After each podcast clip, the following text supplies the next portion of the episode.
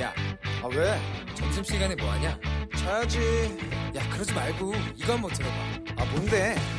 지금 당장 라디오를 켜봐 나른한 오후 깨울 시사 토크쇼 모두가 즐길 수 있고 함께하는 시간 유쾌하고도 신나는 시사 토크쇼 오태훈의 시사본부.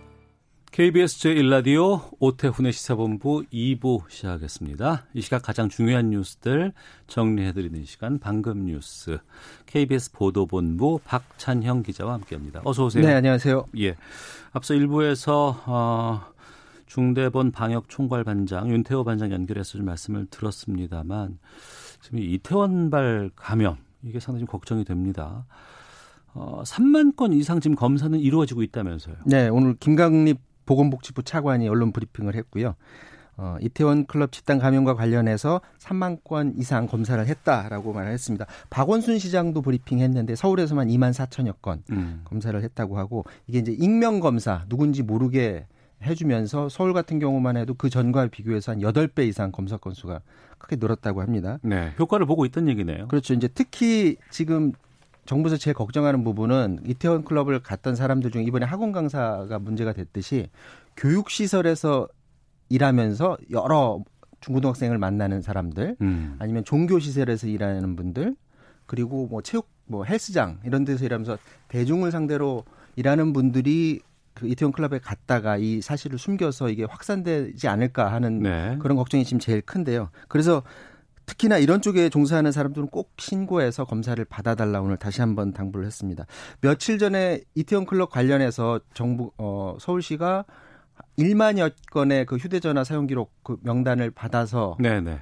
조사를 받아달라고 이렇게 요청을 했다고 했잖아요. 그러면 이제 세- 드는 생각이 그건 만 명이고 3만 명 이상 검사를 받았으니까 다 검사를 받은 것 아니냐 이렇게 음. 생각할 수가 있는데 알 수가 없습니다. 왜냐하면 당시에 이태원 클럽에 갔던 사람들이 자기 전화번호나 이름 가짜로 쓰고서 들어갔다는 사람들이 많아서 그 사람들이 다 검사를 받았는지 여부는 확인을 할 수 없기 때문에 정부가 계속해서 이태원에 가셨던 분들 검사 받으라고 이렇게 어, 요구를 하고 있는 거고요. 오늘 신규 확진자 수를 봤더니 모두 29명이고 이 중에 예. 26명이 국내에서 발생했습니다. 그리고 이 26명 중에 20명이 이태원 클럽 관련된 확진자로 밝혀져서요. 지금 이태원 클럽 관련 감염자 수는 131명으로 늘었습니다. 코로나19 관련해서 해외에서 좀 안 좋은 소식이 하나 또 들어왔는데 어떤 거예요? WHO의 마이클 라이언 긴급 준비 대응 사무차장이 있거든요. 밤사이 언론 브리핑을 했는데 코로나19는 절대 사라지지 않을 가능성이 있다. 계속 남아 있다고요? 그러니까 어 스페인 독감처럼 음. 뭐 올해 뿐만이 아니라 계속 이게 치료제나 백신이 없으면 계속 갈 수가 있으니까 빨리 치료제를 서둘러서 만들어야 된다. 그리고 또 하나의 우려점이 미국이나 유럽 중심으로 해서 아직도 코로나19가 잠재워지지 않았는데 봉쇄 정책을 풀려고 하는 나라들이 많잖아요. 네. 그래서는 안 된다라는 우려의 목소리를 이런 내용을 전하면서 같이 전했습니다. 음. 공무원 공공기관 채용을 서두른다는 보도가 나오고 있습니다. 지금 그 신규 채용, 일자리 채용이 상당히 좀 저조한데 이 대책 차원인가요? 그렇습니다. 그 정부가 고용 충격에 대응해서 공공 부분을 중심으로 일자리 156만 개를 제공하겠다 이렇게 오늘 밝혔는데요. 어 민간 기업에서 지금 일자리를 오히려 지금 줄이고 있는 상황이니까 급한 대로 정부에서 그걸 좀 막아보겠다라는 그런 전략인데 특히 공무원 공공기관 채용 절차를 이번 달부터 재개해서 최대한 빠른 시일 내에서 4만 8천 명을 어, 채용하겠다라는 계획을 밝혔습니다. 어, 오늘 그 홍남기 부총리가 어, 노동 고용 시장 전반에 양적 질적으로 큰 충격과 변화를 주고 있다라고 하면서 긴급 고용 일자리 대책이 시급하다라고 하면서 이런 대책을 발표했는데 공무원 공공기관 채용은 당장 5급 공무원 공채하고 외교관 7급 지역 인재 뽑는 국가공무원 1차 시험을 모레 16일에 먼저 치르고요. 네. 경찰 공채 시험도 30일에 치릅니다. 공공기관도 한국철도공사, 한국전력, 서울대병원 등등 해서 곧 채용 공고가 나온다고 하고요. 그동안 코로나19 때문에 노인분들 그 일자리 사업 어, 지자체에서 해주는 일자리 사업이 좀 중단됐었거든요. 네. 그런데 이런 노인 일자리하고 자활근로 사업 60 50 여만 개에 대해서도 신속히 이 사업을 재개하도록 하겠다라고 하는데 이 일자리는 다 사실은 다 임시직입니다. 음. 최대 6개월 단위로 하는 거고 그 이후 상황을 봐서 또 어, 일자리를 또 만들겠다라는 거고요. 코로나 감염을 우려해서 최대한 비대면 야외 작업 위주로 특히 노인분들은 실내에서 못하도록 한다는 그런 계획이고 이번에 고용보험에 특수고용직 포함시키려고 했는데 네. 그 미래통합당에서 반대해서 예술인들만 포함돼서 법안이 지금 올라가 있잖아요. 그래서 이런 특수고용직 프리랜서들이 실직하거나 소득이 지금 많이 줄고 있는데 이런 부분들의 계층에 계신 분들을 위해서 직접 직접 일자리를 최대한 늘리겠다라는 방침도 내놨습니다. 어, 정부는 청년층의 비대면 디지털 일자리와 취약계층 일자리 중심으로 해서 직접 일자리를 새로 만드는 건 55만 개 플러스 알파를 추가로 만들겠다라는 계획인데 취약계층 공공 일자리 30만 개 하고 뭐 디지털 일자리 10만 개 이런 건 공공 분야에서 하는 건데 예를 들어서 채용 보조금을 직접 민간 기업한테 줘서 네. 새로 어 신규 인원을 뽑으면 정부에서 돈을 대주겠다라고 해서 그렇게 해서 고용 유발되는 숫자도 한 5만 명 정도 됩니다. 어. 그 이제 민간 쪽에서 그렇게 좀 적조로 어 채용을 해달라는 건데 사실은 공공에서 할 수 있는 역할은 제한돼 있거든요. 어려운 상황만 막아주는 거고 장기적으로 봤을 때는 민간에서 채용을 해줘야 되는데 그렇기 때문에 민간 기업에서 일자리가 만들어질 수 있도록 내수 진작 투자 활성화 대책을 어, 만들겠다라는 계획인데 아마 곧 나오긴 하겠지만 이 전 세계적으로 지금 어려운 상황이기 때문에 굉장히 힘든 그런 어, 채용 시장이 될 것 같습니다. 네. 어, 미국 쪽으로 가보겠습니다. 정부의 코로나 사망자 통계에 대해서 트럼프 대통령이 비판을 했다고 하는데 사망자 통계가 부풀려진 것 같다고 질병통제 예방센터를 비판했어요. 이제 직접 트럼프 대통령이 공개적으로 한 말은 아니고 아 그래요? 네, CNN이 보도를 했습니다. 음. 어, 사망자가 이렇게 많이 나올 리가 없다. 네. 너무 많다. 뭐 정부에서 통계 잘못 내는 것 아니냐 이런 뉘앙스의 말을 어. 그 자기네 그 정부 기관 내에서 지금 했다라는 겁니다. 예. 자, 이 사안을 잘 아는 소식통을 인용해서 보도를 했는데 지금 미국 상황을 보면 확진자가 100만 143만 명, 그리고 네. 사망자가 8만 5천 명이고요. 치명률이 6%입니다. 네. 스페인이 10%, 영국이 14%니까 그런 나라들보다 나, 낮은데 예를 들어서 우리나라는 2.4%거든요.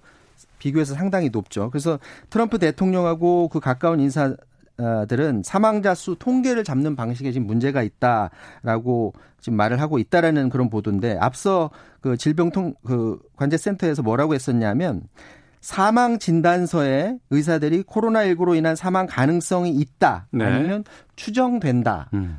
만약에 기재를 해주면 예전에는 그, 그런 사람들을 코로나19 사망자로 분류를 안 했었거든요. 네. 이 분류를 하니까 갑자기 이제 사망자 수가 늘어난 거죠. 그래서 뉴욕주 같은 경우에서도 사망자 수가 갑자기 늘어나니까 트럼프 대통령이 거기에 대해서 불편한 그런 심기를 드러내기도 했는데요. 또 하나 흥미로운 게 미국에서 최고의 감염병 전문가인 그 파우치 소장. 예. 파우치 소장은 지금 트럼프 대통령이랑 정반대 얘기를 계속하고 있습니다. 어. 통제 풀면 안 된다. 봉쇄 정책 계속 고수해야 된다. 학교 재, 어, 등교 재개하는 거 신중하게 해야 된다라고 얘기하는데 트럼프 대통령은 지금 정반대 얘기를 학교 빨리 풀어야 된다.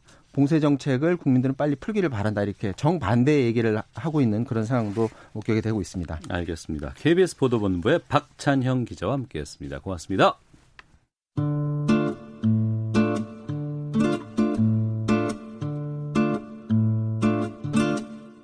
오태훈의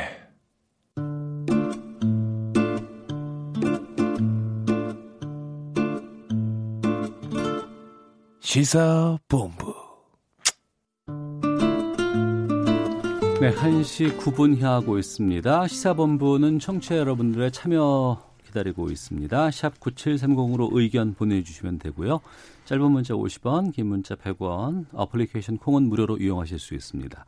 팟캐스트와 콩 KBS 홈페이지를 통해서 시사본부 다시 들으실 수 있고 유튜브로도 만나실 수 있습니다. 검색창에 KBS 일라디오 시사본부 뭐 이렇게 검색을 해보시면 영상으로도 유튜브를 통해 확인하실 수 있습니다. 촌철 살인의 명쾌한 한마디부터 속 터지는 막말까지 한 주간의 말말말로 정치권 이슈를 정리하는 시간 각설하고 시작하겠습니다.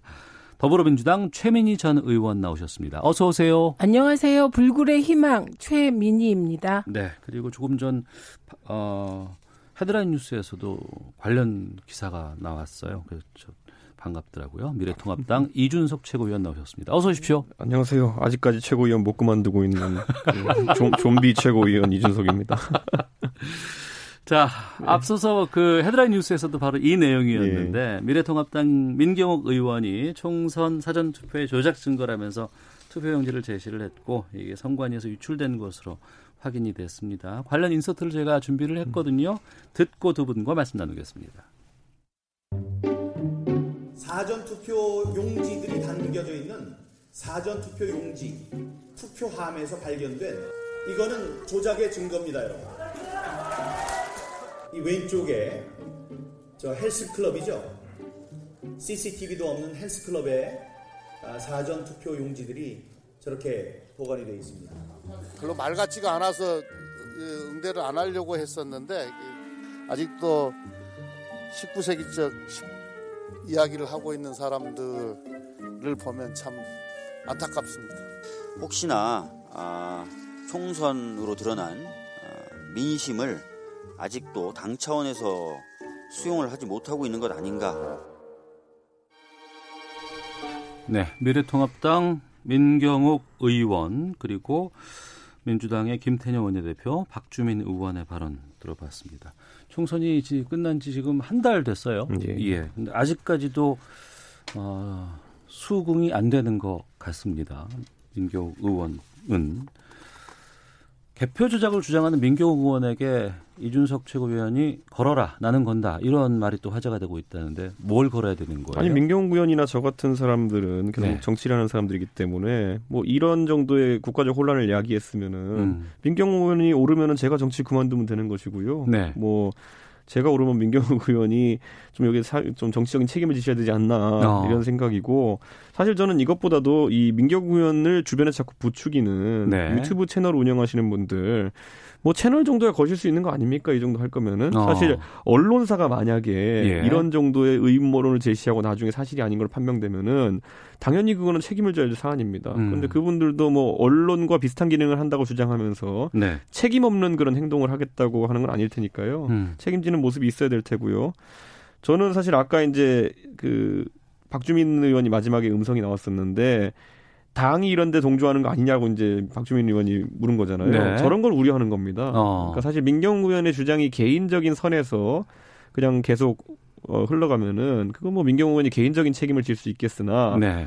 5월이 끝나기 전까지는 아직까지 우리 당의 현역 의원이고 그렇죠. 네, 그리고 꾸준히 우리 당내 다른 뭐 출마자들이나 의원들을 설득하려고 하는 과정 중에 있기 때문에 저는 음. 내부에서 그걸 차단해야 하는 역할을 계속 해야 하는 겁니다. 그래서 네. 뭐 어, 민경 의원님은 언제나 제가 설득의 대상입니다. 그렇기 음. 때문에 언제나 연락 주시면 제가 어, 의구심 있으신 부분 제가 같이 어, 풀어보겠습니다. 네.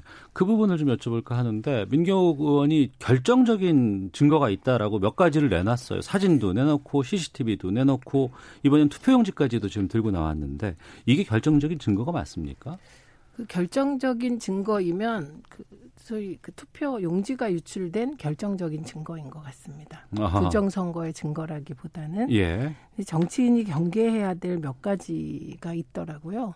그리고 한 발 떨어져서 보니 더 많이 보이는데 정치인은 대중의 사랑과 관심을 받고 사는 존재입니다. 그것이 표로 연결되도록 애쓰는데 이게 가장 무서운 게 연예인하고 똑같아요. 네. 연예인에 대한 악플보다 무플이 더 무서운 것처럼 어. 정치인이 가장 두려워하는 건 사라지는 것입니다. 예. 그래서 자칫 잘못하면 관종의 관종의 위험에 직면하게 됩니다. 어. 예, 그래서 지금 민경욱 의원은 낙선의 괴로움과 예. 그런 잊혀지는 데 대한 두려움과 어. 그런 본질적인 본인의 실존적 문제 앞에도 직면해 있지 않나 아, 싶습니다. 그래서 지금 빨리 해결하는 방법은 어, 검찰이 빨리 수사하시면 돼요. 음. 수사해서 이 투표용지가 어떻게 민경욱 의원 손에 있는지부터 수사해야 되잖아요. 지금은. 네네. 예, 그래서 그 거꾸로 수사를 해가서 왜 투표용지가 유출됐는지부터 찾아내다 보면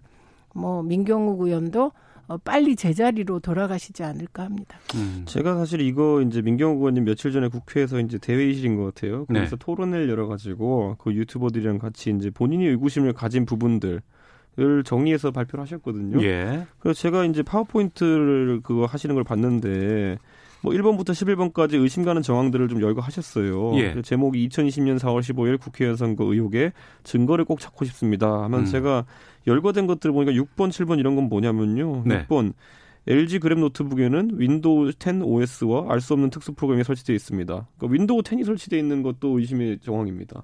아 노트북에 네, 윈도우 10이 설치되어 있는 것도 본인은 의심스럽다고 하고 예. 노트북에는 화웨이 중계기와 무선 통신할 수 있는 와이파이 기능이 숨어 있습니다.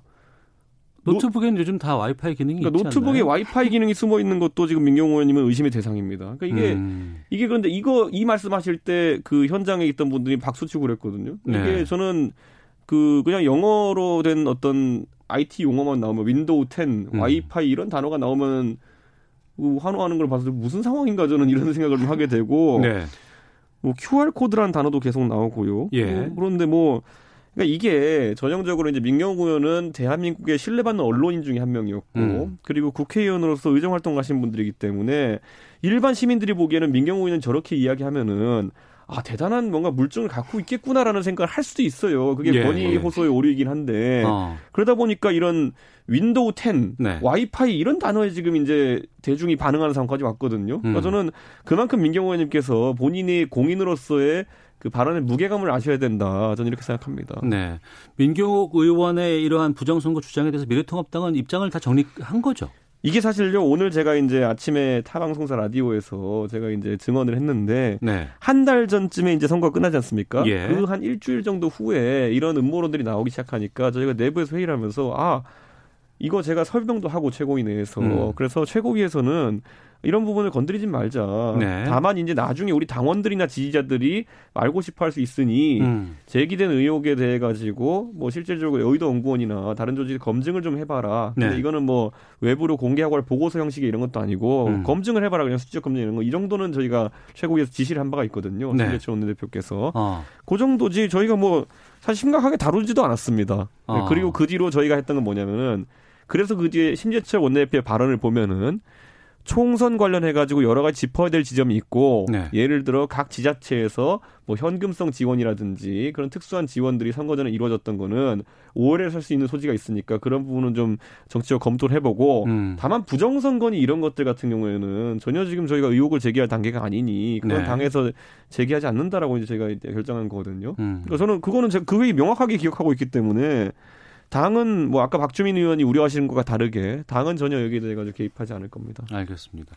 선거 결과를 수용할 수 없는 상황이 되면은 이런 움직임들이 좀 종종 있기도 했었죠. 2012년에 있었죠. 예. 어, 박근혜 문재인 두 후보가 이제 결었는데 문재인 후보가 패배한 뒤에 어, 민주당이 아니라 음. 문재인 후보 지지자들, 지지자들 사이에서 예, 예. 무슨 뭐 특별한 특정값을 주장하면서 음. 어, 선거 부정, 뭐 대통령 자리를 뺏겼다 이런 시비가 있었습니다. 그러나 네. 당시에 민주당이 전혀 받아들이지 않았습니다. 음. 그래서 이것은 저는 투표에서 지고 나면 네. 해당 떨어진 후보나 그다음에 후보를 지지하던 분들에게서 종종 나타나는 현상이라고 봅니다. 그리고 제가 늘 말씀드린 것이 유권자와 그 지지하는 정치인과의 관계는 정말 그 남녀 간의 관계와는 다른 고차원적인 독한 연애거든요. 독한 네, 연애. 아주 지독한 사랑이고 어. 그 지독한 사랑이 예. 실패, 좌절로 끝났을 때 음. 음, 그때 나타나는 다양한 현상 중에 하나이고 예. 무엇보다 민경욱 어, 의원은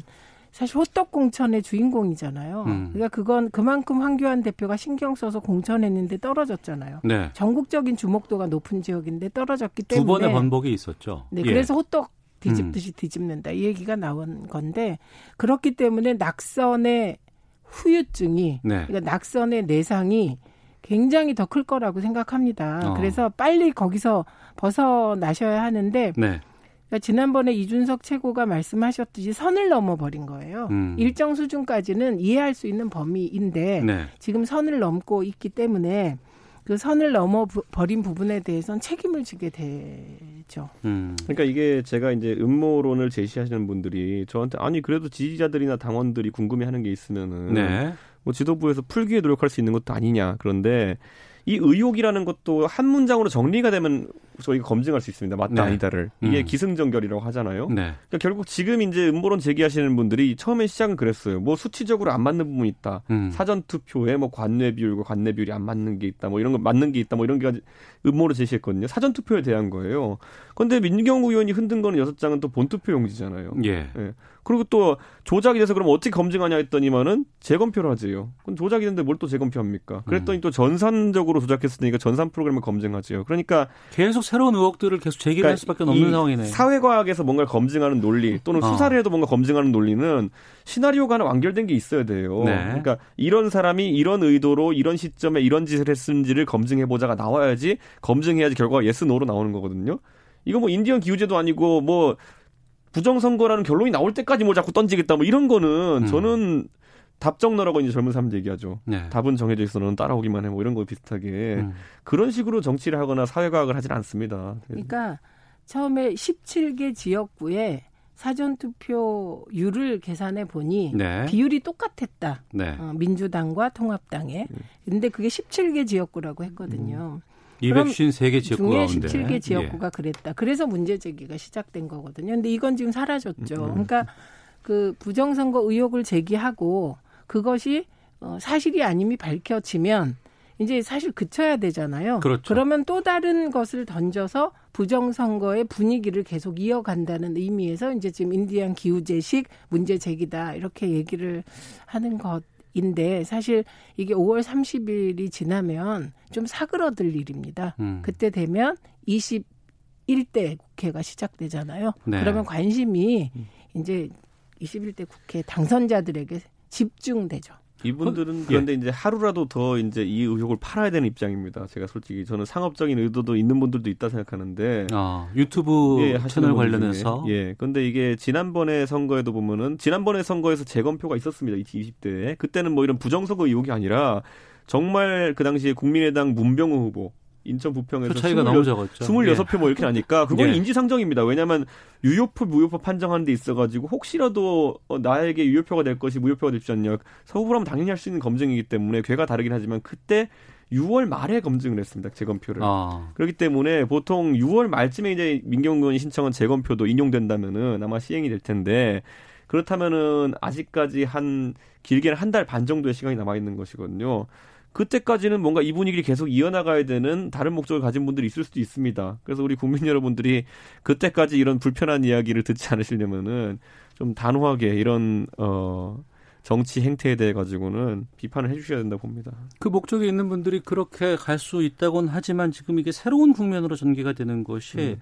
분실한 투표용지가 지금 나온 상황 아니에요? 그래서 음. 이제 선관위에서는 검찰 수사를 지금 의뢰했다고 하는데 이 부분은 또 어떻게 그러니까 갈까요? 우선 구리시 선관위가 예, 아무래도 투표용지 관리 소홀의 책임을 지게 되겠죠. 네. 그런데 그건 이 사안의 본질은 아니죠. 음. 예, 그건 책임져야 됩니다. 근데 중요한 것은 이게 만약에 누군가 투표용지를 훔쳤다면, 네. 예, 그랬다면 이건 또, 또 다른 형사상의 책임 문제가 발생하고, 훔친 투표용지를 민경욱 의원이 어떤 경위로 입수해서 어, 가지게 됐는지, 어. 그리고 이걸 가지고 기자회견까지 하게 됐는지에 따라서 이 경위가 파악되는 데 따라서 어, 민경욱 의원은 되게 어려워질 수도 있고 더 나아가 이 문제 제기가 처음부터 투표용지가 어딘가에서 이제 나타나고 민경욱 의원이 그거를 제보받고 이렇게 된 게 아니라 민경욱 의원이 부정선거 의혹을 계속 제기하는 와중에 음. 투표용지가 분실된 것이라면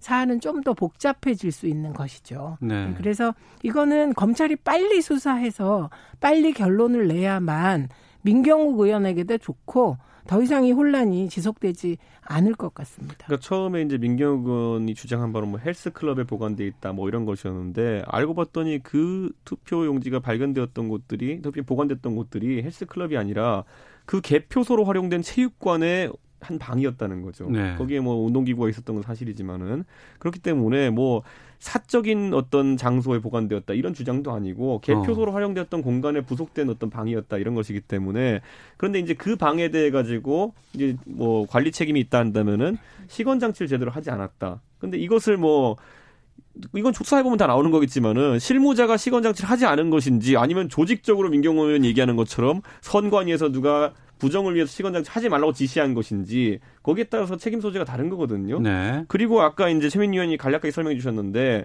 이 투표용지가 분실된 시점이 만약에 선거 전이라고 한다면 굉장히 큰 문제입니다. 음. 선거 결과가 오염됐을 테니까요. 네. 개표 중이었다면은 오히려 그걸 가져갈 수 있는 사람은 참관인 등 몇 명으로 특정되거든요. 네. 자, 근데 민경호 의원님이 하는 주장 속에 만약에 참관인이 이걸 가져가가지고 민경호 에게 전달한 거라면은 그리고 그 참관인이 혹시라도 미래통합당 측 추천 참관인이라면은 어. 이건 뭐 황당하게 뒤집어 쓰는 거거든요, 당은. 음. 그렇기 때문에 저는 민경호 의원님은 그 실체를 알고 계실 것이기 때문에 좀 더 조심스럽게 주장을 했으면 좋겠다 이런 생각을 합니다. 알겠습니다. 검찰 수사로 이제 밝혀지겠네요. 네. 2986님께서 최민희 의원님 토론하시는 것 항상 재미있게 듣고 있습니다. 응원 문자 보내고 싶어서 운전하던 것 멈췄습니다. 독한 분은 아니더라도 예, 지지자 오늘은 저를 위로하려고 옷 색깔까지 분홍색으로 입고 오셨어요. 6409님 이준석 최고위원님 왕팬입니다. 감- 반갑습니다. 오늘도 큰 활약 기대합니다. 0324님 민경욱 의원 앵커 시절엔 나름 신뢰를 했었는데 실망입니다. 저런 분이 KBS 뉴스의 메인 앵커였고 청와대 대변인이었다니. 갑자기 의문의 일패 KBS. 아, 제가 이 건물에서 민경호 의원님 얘기할 때마다 참 난감합니다, 제가. 어쩌겠습니까? 1927님, 패배를 깨끗하게 인정하는 모습, 본인의 부족했던 점을 인정하는 모습이 필요합니다. 그래야 그 후에 정치적인 미래도 있을 겁니다. 라는 의견도 주셨습니다. 앞서서 총선 음모론 보수 유튜브를 중심으로 퍼졌다고 하는 부분들도 좀 있고 하는데 이 부분은 저희가 잠시 뒤에 헤드라인 뉴스 듣고 와서 계속해서 좀 다뤄보도록 하겠습니다. 뉴스 듣고 기상청 교통정보까지 확인하고 돌아오겠습니다. 이태원 유흥시설 코로나19 집단 감염과 관련해 정부가 해당 시설 방문자를 찾고 있는 가운데 진단검사를 받지 않을 경우 행정명령으로 벌금 200만 원을 부과할 수 있다고 밝혔습니다. 정부는 코로나19 확산 방지를 위해 자가격리 조치되고도 무단으로 이탈한 131명을 기소의견으로 검찰에 송치했다고 밝혔습니다. 자가격리를 위반해 안심밴드를 착용한 사람은 총 30명입니다. 정경심 동양대 교수가 오늘 석방 후 처음으로 자녀 입시 비리 혐의 등과 관련한 재판에 출석했습니다. 기자들에겐 건강이 쇠약해졌지만 재판에 성실히 임하겠다고 짧게 말했습니다. 성착취물을 공유하는 텔레그램 대화방인 엠번방을 처음 만든 갓갓 문영국이 대화방 10여 개를 개설해 미성년자들을 상대로 제작한 성착취물을 유포해온 것으로 드러났습니다. 문영국은 피해자 수가 50여 명이라고 진술했습니다. 지금까지 헤드라인 뉴스 정원나였습니다. 이어서 기상청의 윤지수 씨 연결합니다. 네, 대기 상황과 날씨 정보입니다. 지금 초미세먼지 상황은 전국적으로 좋은 단계를 보이고 있습니다. 하지만 미세먼지 상황은 좀 다른데요. 황사의 여파라고 보시면 되겠습니다. 어제 중국의 중남부 내륙 지역으로 상 날아다니던 황사가 일부 이동을 하면서 날아들고 있기 때문인데요. 이 때문에 부산과 울산 지역 지금 미세먼지 농도가 매우 나쁨 단계로 부산은 1세제곱미터당 158 마이크로그램, 울산은 166 마이크로그램을 나타내고 있습니다. 부산의 동부 지역과 경상남도 양산, 전라북도 장수의 경우 한시를 기해서 미세먼지 주의보까지 내려져 있는데요. 일시적인 현상으로 보시면 되겠습니다. 비교적 대기 확산이 원활하기 때문에 시간이 지나면 서 조금씩 호전될 것으로 예상됩니다. 한편 하늘의 구름 양이 늘고 있습니다. 중국 상해 부근에서 저기압이 점차 다가와 우리나라 남부 지방을 통과하면서 오늘은 날이 흐려지고 내일 새벽에 제주도와 전라남도 해안 지역부터 비가 내리기 시작해 내일 낮에 전국으로 확대되고 서울과 경기도, 강원도, 경상도 동해안과 제주도 지방은 토요일 아침까지도 비 소식이 이어지겠습니다. 중부 지방의 경우 예상 강우량이 5에서 40mm 정도이지만 남부 지방과 제주도 지방은 30에서 80mm로 제법 많은 비가 내리 겠고요. 특히 제주도 남부 지역과 산간 지역, 전라남도 남해안 지역은 120mm 이상의 아주 많은 비가 내리는 곳도 있다는 점 염두에 두시기 바랍니다. 이 비가 내리기 전까지 동해안과 대구, 일부 경상북도 내륙 지역 건조특보가 내려져 있기 때문에 계속해서 주의를 기울이시는 것이 좋겠습니다. 오늘까지는 낮에 더위가 느껴지겠습니다. 강릉과 세종, 대전, 대구 등은 28도 안팎까지, 서울과 울산도 어제보다 높은 26도 안팎까지 오르겠습니다. 지금 서울 기온은 24.6도, 습도 23%입니다. 지금까지 대기 상황과 날씨 정보였습니다. 다음은 이 시각 교통 상황 알아보겠습니다. KBS 교통정보센터의 오수미 씨입니다. 네, 이 시각 교통정보입니다. 완연한 봄 날씨인 5월 달에는 졸음운전 등 고속도로 사고가 가장 많은 달이기도 합니다. 현재도 기온이 빠르게 오르고 있고 나른해지기 쉬운 시간대인 만큼 차내 환기를 자주 해주시면서 졸음운전 없도록 유의를 해주시기 바랍니다. 곳곳에 사고가 있는데요. 먼저 경부고속도로 부산 방면 신갈 분기점 부근입니다. 3, 4차로에서 화물차 관련한 사고가 났고 수습을 하면서 죽전부터 정체가 극심합니다. 천안 논산간 고속도로 천안 쪽으로도 차량 터널 1차로에서 승용차 사고가 발생해 처리 여파로 밀립니다. 중부 내륙고속도로 양평 쪽으로도 충주 부근에서 승용차 관련한 사고가 발생했고요. 1차로가 막혀 있어 1km 정도 정체가 되고 있습니다. 지금까지 KBS 교통정보센터였습니다.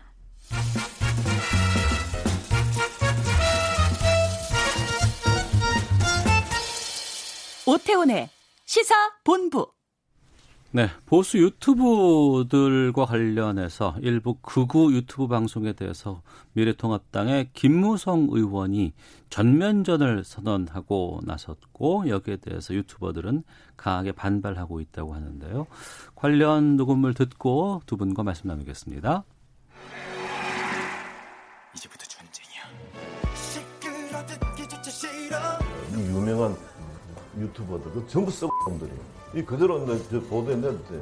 오히려- 내 지금까지 내가 참았는데 보수 유- 앞으로 내 보수 유튜브로 싸우려고. 나놈들이야. 이들 전부 돈 벌어먹으려고 하는 놈들이야. 김무성이 한번 유튜버를 해보십시오. 5만도 안 봅니다. 이게 김무성이 괜히 이러는 게 아니에요. 그 선거 무효에 네. 의해서 뭐가 밝혀질까봐 네. 굉장히 지금 저 정권이 지금 초조하니까 네. 김무성이 나선 거예요. 네. 내가 또 해결사, 해결사로 나서야지. 해결사, 해결사. 어, 그러면서 지금 보니까 제일 그거는 유튜버야. 네, 미래통합당 김무성 의원과 또 마지막 발언은 지금 강영석 변호사 예, 예, 그렇죠. 목소리인 것 같아요. 구구 유튜버들과의 전면전을 선포를 했습니다. 총선 참패 원인을 분석하면서 나온 얘기인데요. 김무성 의원이 이러- 이 정도까지 얘기- 얘기하시는 건 상당히 이례적인 거 아닌가요? 원래 이런 사석에서는 이런 말 많이 해요. 아 그래요? 예, 근데 아이고. 이제 문제는 이제 이게 모 언론사 인터뷰에서 김웅 당선자랑 같이 인터뷰하면서 네. 후배 정치인에게 조언하는 과정 중에서 음. 이런 너무 자극적인 이런 그 매체랑 공조하려 노력하지 마라. 네. 뭐 이런 취지로 이야기하면서 보도에 내도 된다 이래가지고 이제 이슈가 된 건데 저는 사실 이런 생각을 해요. 제가 지난번에 한번 언급했지만은 정당이 진영에서 리더가 될 거냐 팔로워가 될 거냐 어. 그거는 하나의 기로에 서 있다 이렇게 봅니다. 네. 우리가 리더십과 팔로워십 완전 다른 거고요. 정당이 국고 보조금도 받고 그래도 의원도 있고 어쨌든 당원들도 있고 하기 때문에 이슈를 이끌어 나가야 되는 입장이 되는 거거든요. 근데 이번에 뭐 선거 부정 이슈만 한다 하더라도 유튜버들이 뭐 자기들의 어떤 다른 목적을 위해 가지고 끌고 나간 이슈에 당의 의원이 휘둘리고 예? 당의 지지자들이 흔들리고 그 과정에서 당은 오히려 공격받는 모양새고 뭐 이런 것들이 앞으로 굉장히 위험한 모습이다. 어. 저는 이렇게 생각하는 게 그래도 당은 당의 품격을 지켜야 되는 상황인데 지난 우리 이제 통합하기 전에 자유한국당 시절의 지도부들의 모습을 보면은 오히려 그런 좀 구독자 수 많은 이런 보수 유튜브 채널에 출연하려고 하지 않나. 네. 그분들에게 무슨 취재를 위해 출입증을 발급하겠다고 하지 않나. 이런 모습들은 제가 봤을 때 굉장히 좀 위험한 부분이 있다. 네. 그거는 뭐 당내 상당한 공감대를 얻고 있는 부분이고요. 저는 이번에 뭐 선거 부정 의혹을 제기하는 것들에 대해서 비판하면서 이야기를 공개적으로 이야기하기 시작했지만은 김무성 대표는 뭐 사실 한 1년여간 이런 것들에 대해서 불만이 쌓여 있던 것 같아요. 어. 보니까 저 아까 안 나온 내용도 있지만 실제 그 방송 내용 보면은 자기는 맨날 뭐 유승민 의원 같이 화형식 당하고 뭐, 뭐 이런 얘기도 해요. 그러니까 보면은 그러니까 음. 보수의 괜찮은 지도자들은 다 보수 유튜브 채널에서 날려버렸어. 뭐 이런 식의 표현도 하거든요. 네. 그러니까 저는 그 문제의식을 갖고 있다 봅니다. 많은 보수의 지도자들이. 어. 그 여러 가지 다양한 의견들을 아우를 수 있는 채널보다는 좀 진영 논리가 더 심화되는 그런 좀 특징을 갖고 있어요. 유튜브 채널이라는 특성상. 네, 어, 그렇죠. 예. 왜냐하면 제도화된 언론들은 어떤 정, 정파를 노골적으로 밀기가 힘들어요. 네. 그런데 유튜브나 SNS 매체들은 상대적으로 자유롭죠. 그래서도 좋아하시는 분들 많이 계시고요. 예. 그렇죠. 그럼 예. 진영 진영 논리로 또 진영 논리에 빠진 분들이 모일 음. 수 있으니까요. 어, 그런데 저는 이 과정을 크게 보면 김무성 의원의 문제 제기는 미래통합당이 태극기 세력과 결별해 가는 과정 중에 그게 한, 한 과정의 한 표현이다. 이렇게 봅니다. 저는 네. 그 미래통합당이 지금 해야 될 일은 태극기 세력과의 관계를 재편해야 돼요. 음. 태극기 세력 중에도 합리적인 분들이 있을 수 있거든요. 네. 그래서 그 관계가 재편돼 나가는 과정 중에 아주 심각한 유튜버들은 안 되겠다.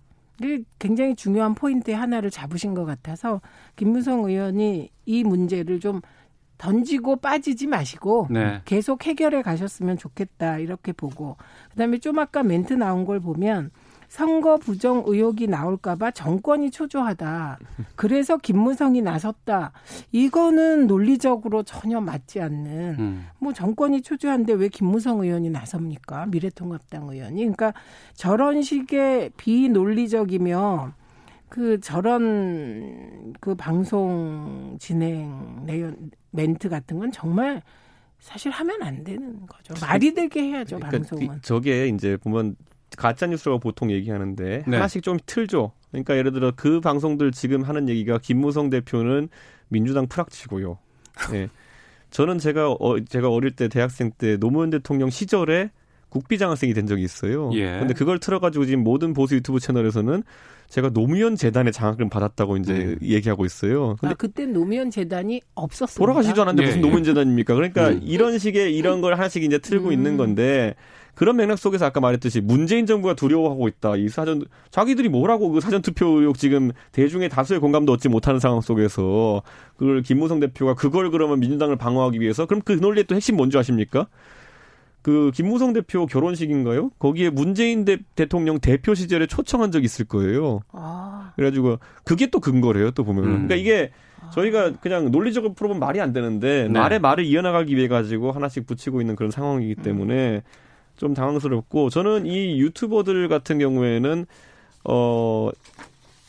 그 아까 태극기 부대와의 절연을 이제 최민 의원님 얘기하셨는데 제가 가장 우려하고 있는 부분은 이겁니다. 저도 이번에 그래서 그 지지자들에 대한 얘기가 아니라 보수 유튜브 채널들 중에서 굉장히 잘못 운영되고 있는 곳에 대해서 직격을 했거든 제가. 네. 그랬더니만은 지지자들이 동조된 모습을 보입니다. 어. 뭐냐면은 왜 우리 유튜브 채널을 공격하냐. 음.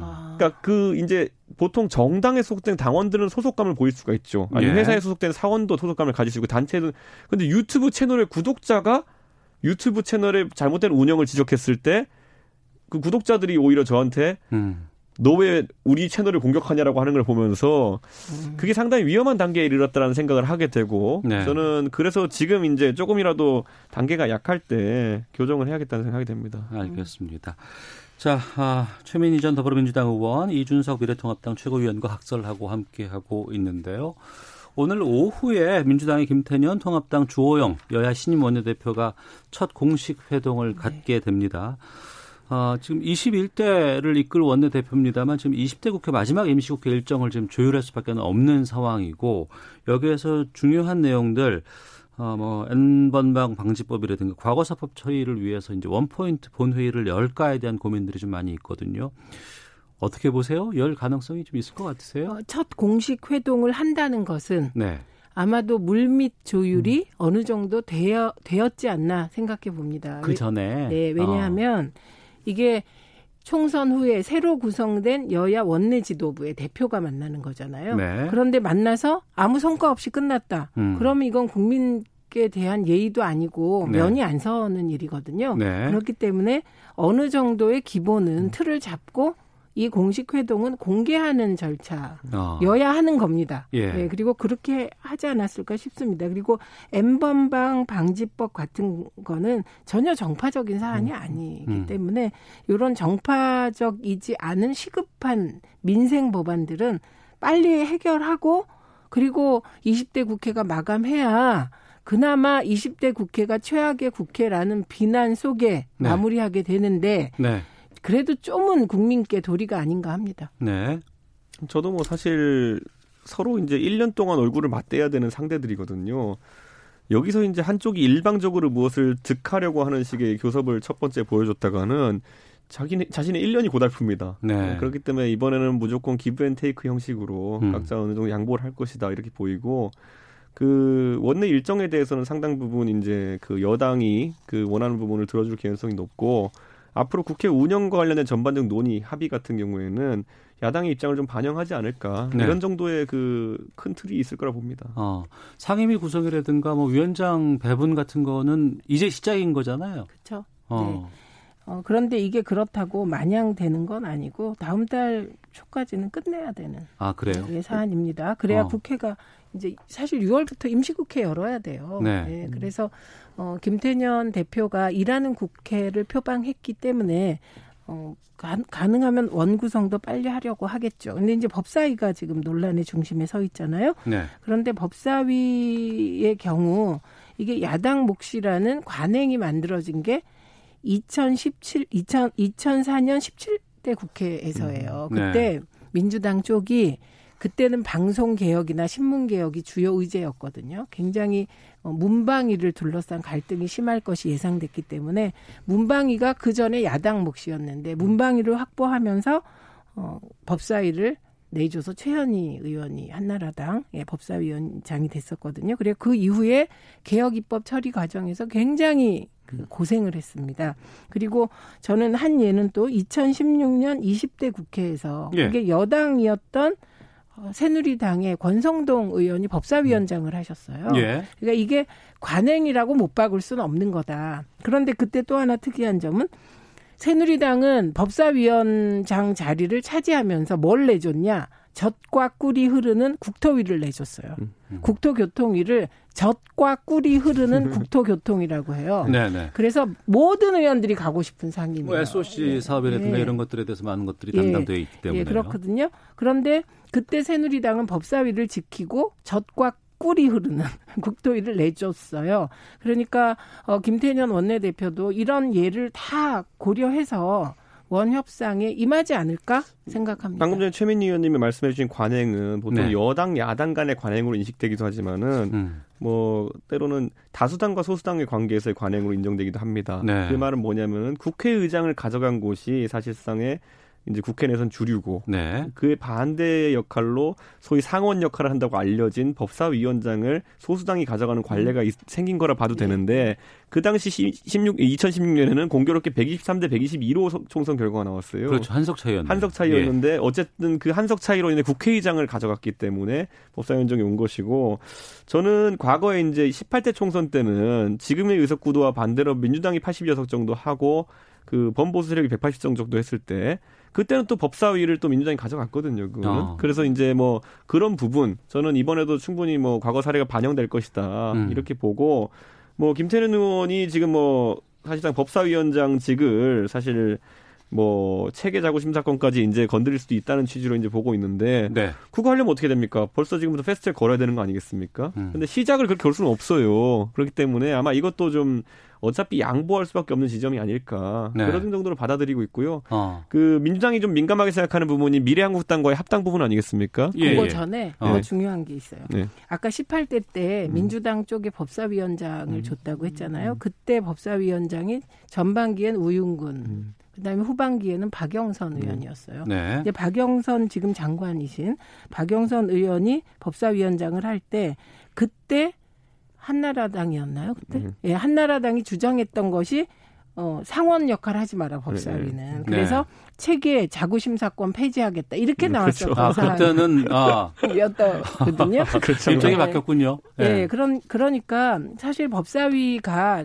저는 조금 더 양보해서 책 자구 심사 할 수 있다고 생각합니다. 근데 중요한 건 게이트키퍼 구실을 한 거죠 원협상. 네. 그걸 구실로 해서. 네, 어. 그래서 이런 부분들에 대해서는 고쳐야 되는데 어느 시점에 고쳐야 여야가 승복하겠느냐. 네. 예, 이런 문제가 남아 있습니다. 알겠습니다. 이 부분은 아마 다음 주에 계속해서 얘기가 좀 예, 예. 네, 나올 수밖에 없는 상황이어서 여기서 좀 마치도록 하겠습니다.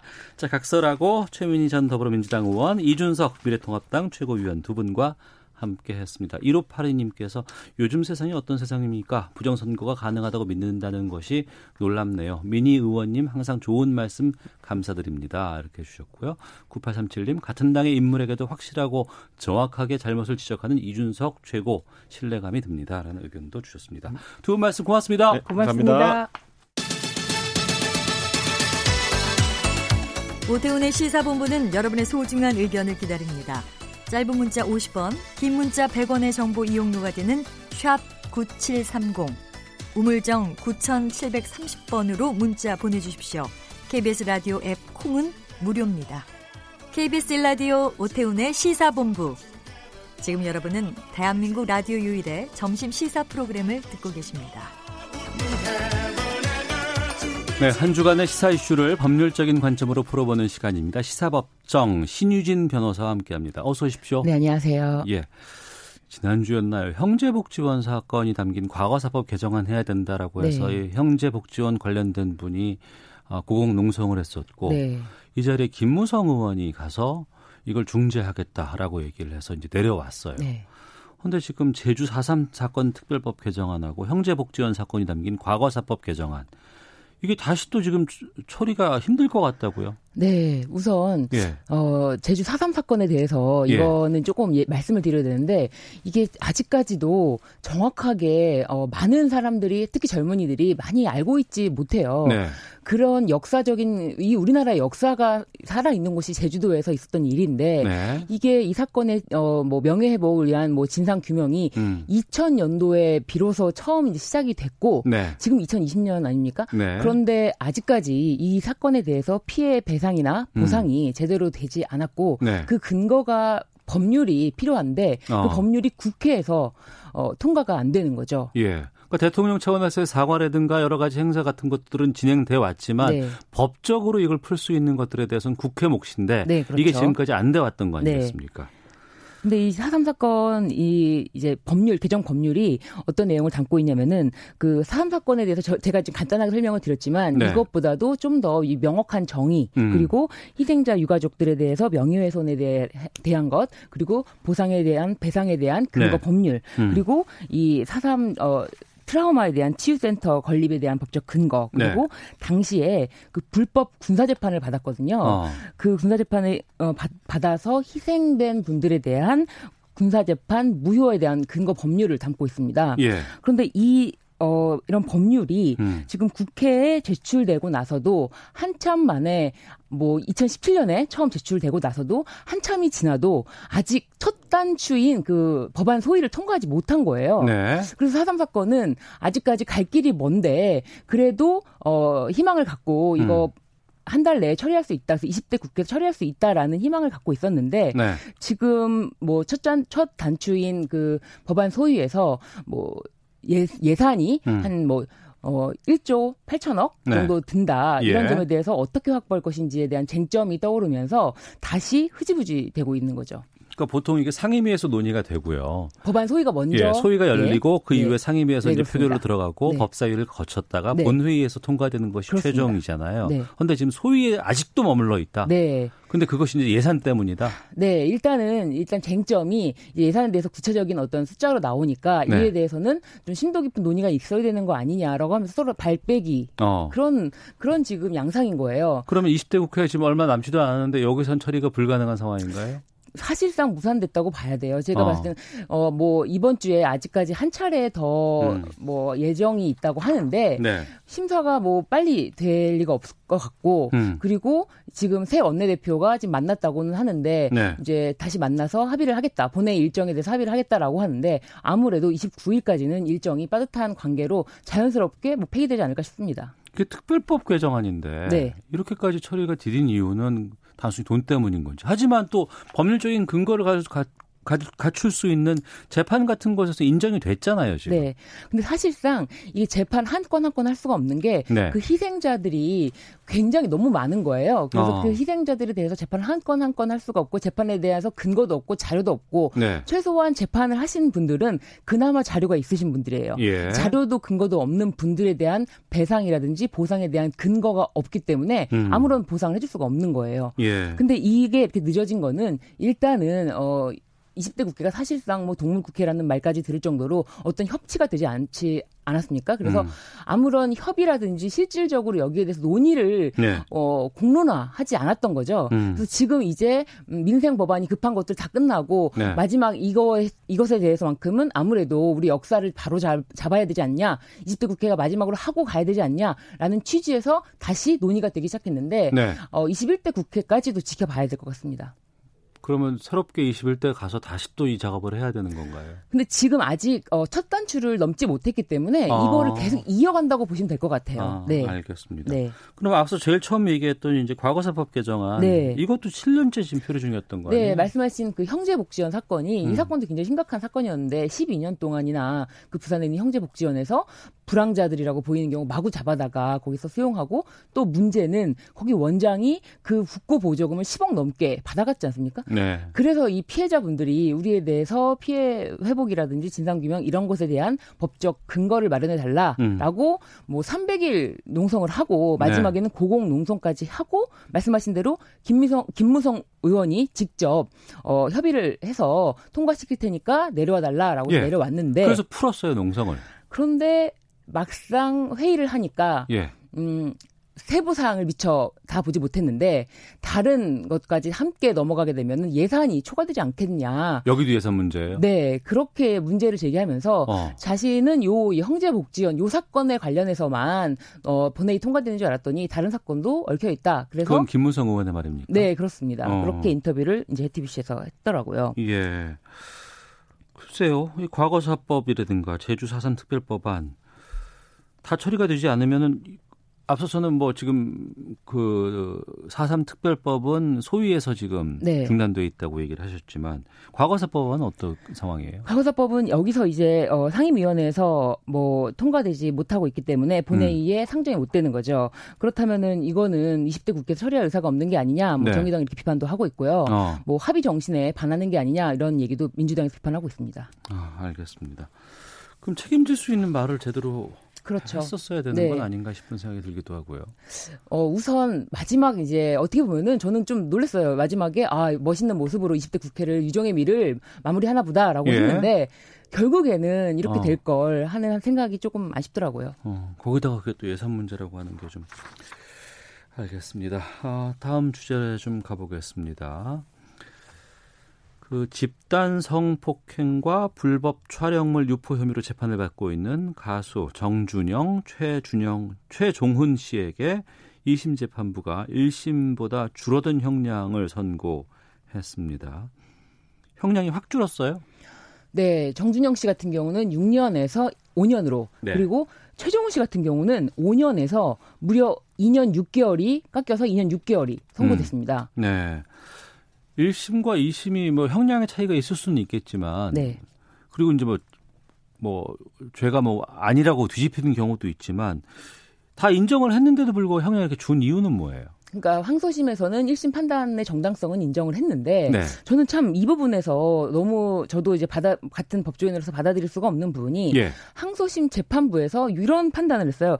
선남 선녀가 만나 술을 마시다가 성적인 접촉을 했을 경우에 국가 형벌권을 어느 정도까지 개입해야 될지 고민이 있었다. 그런데 뭐 피고인들의 어, 행위는 그 한계를 넘었다라고 네. 하는데 그 앞부분이 어. 이 제가 잘못 읽었나 하고 제가 다른 기사까지 여러 개를 참조를 했는데도 그렇게 재판부의 판결문이 쓰여 있다는 거예요. 예. 어떻게 이 사건을 어. 어. 단순히 술을 마시다가 어 성적 접촉을 한 것으로 어 일단은 이제 그 판단을 했는지 그 음. 부분이 굉장히 저는 좀 의아했어요. 예. 어 사실 이 사건이 이제 수면 위로 올라온 것은 음. 처음에는 몰카 사건인 줄 알았다가 네. 그 황금 소위 황금폰이라고 말하는 정준영 씨가 가지고 있던 휴대폰에서 다수의 동영상이 발견되면서 사실 피해자들이 먼저 신고를 한 게 아니라 네. 피해자들이 오히려 그 동영상에 내가 있는지를 확인을 해달라. 어. 그러니까 피해자들은 기억을 전혀 못하는 상황이었어요. 예. 그런 식으로 피해자들이 특정이 됐는 됐을, 됐을 정도로 피해자들이 기, 어, 어, 자신 당시에 기절해 있고 음. 기억을 못한다라고 네. 할 정도로 이 정도면은 이제 중간간이라고 음. 하거든요.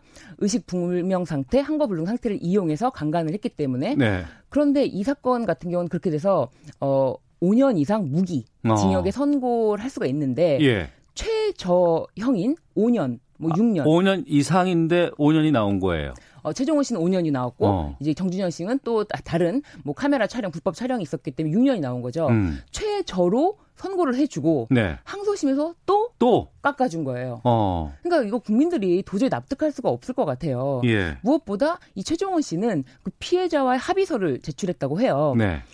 그런데 이 피해자와 합의서를 제출했다고 해서 이 최저형인 5년보다 음. 또 반을 깎아줘서 2년 6개월 이 정도면은 더 이상 깎아줄 수가 없을 정도로 더 이상 네. 감형을 해줄 수가 없을 정도로 최저로 감형 어, 선고를 내린 거거든요. 첫 번째 최저형을 선고했는데 그보다 더 줄일 수도 있는 것인지가 궁금하고 두 번째는 그 합의가 뭐길래 그렇게까지 형량을 감축하는데 큰 의미를 둘 수밖에 없는 건가요?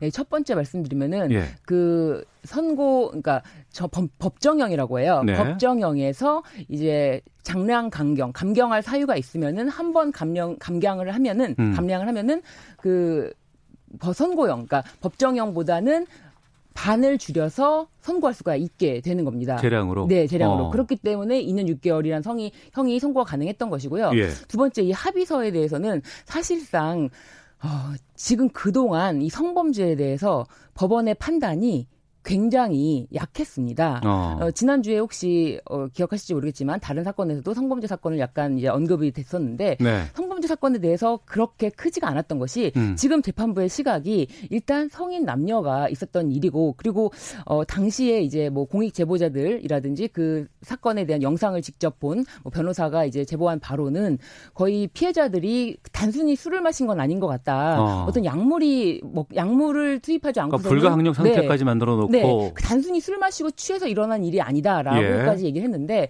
법원에서는 아직까지 이제 그 부분에 대해서는 증명이 되지 어려 되기 어렵기 때문에 음. 술에 의한 취했다라고 보여지고 뭐 그렇게 판단을 했고 또 피고인들은 오히려 합의에 의한 성관계라고 계속 주장을 하고 있어요. 네. 그렇기 때문에 반성이 반성을 저는 안 하고 있다고 보, 보고 있거든요. 어, 우리 사회의 성인지 감수성이라든가 네. 아니면 이 그 성범죄를 바라보는 시각이 상당히 많이 바뀌었습니다. 네, 맞습니다. 그리고 상당히 좀 강도 높아졌어요. 근데 이 성범죄에 대한 처벌은 왜 그렇게 변화가 안 되는 것인지. 재판부는 아직까지 이제 어 양형 기준에 의해서만 판단을 내리고 있기 때문에 네. 그 양형 기준이라는 것이 이 성범죄 사건에서 뭐 5년 실형 5년이 많이 선고됐다 하더라도 그 동안의 판단에 비춰서는 어 작지 않은 거예요. 네. 아주 약한 건 아닌데 어. 그럼에도 불구하고 지금 인식이 바뀌었는데 사회 인식이 바뀌었는데 어떻게 재판부에서만 이렇게 어. 기존의 양형 기준에 따라서 보수적으로 판단할 수 있는지 음. 이 부분은 저는 좀 많이 문제가 있다라고 생각합니다. 양형에 대해서 좀 변화가 좀 있어야 되지 않을까 네네. 사장적으로 생각이 드네요. 자, 오늘 시사법정 신유진 변호사와 함께했습니다. 고맙습니다. 네, 감사합니다. 시사부부 마치겠습니다. 내일 뵙겠습니다. 안녕히 계십시오.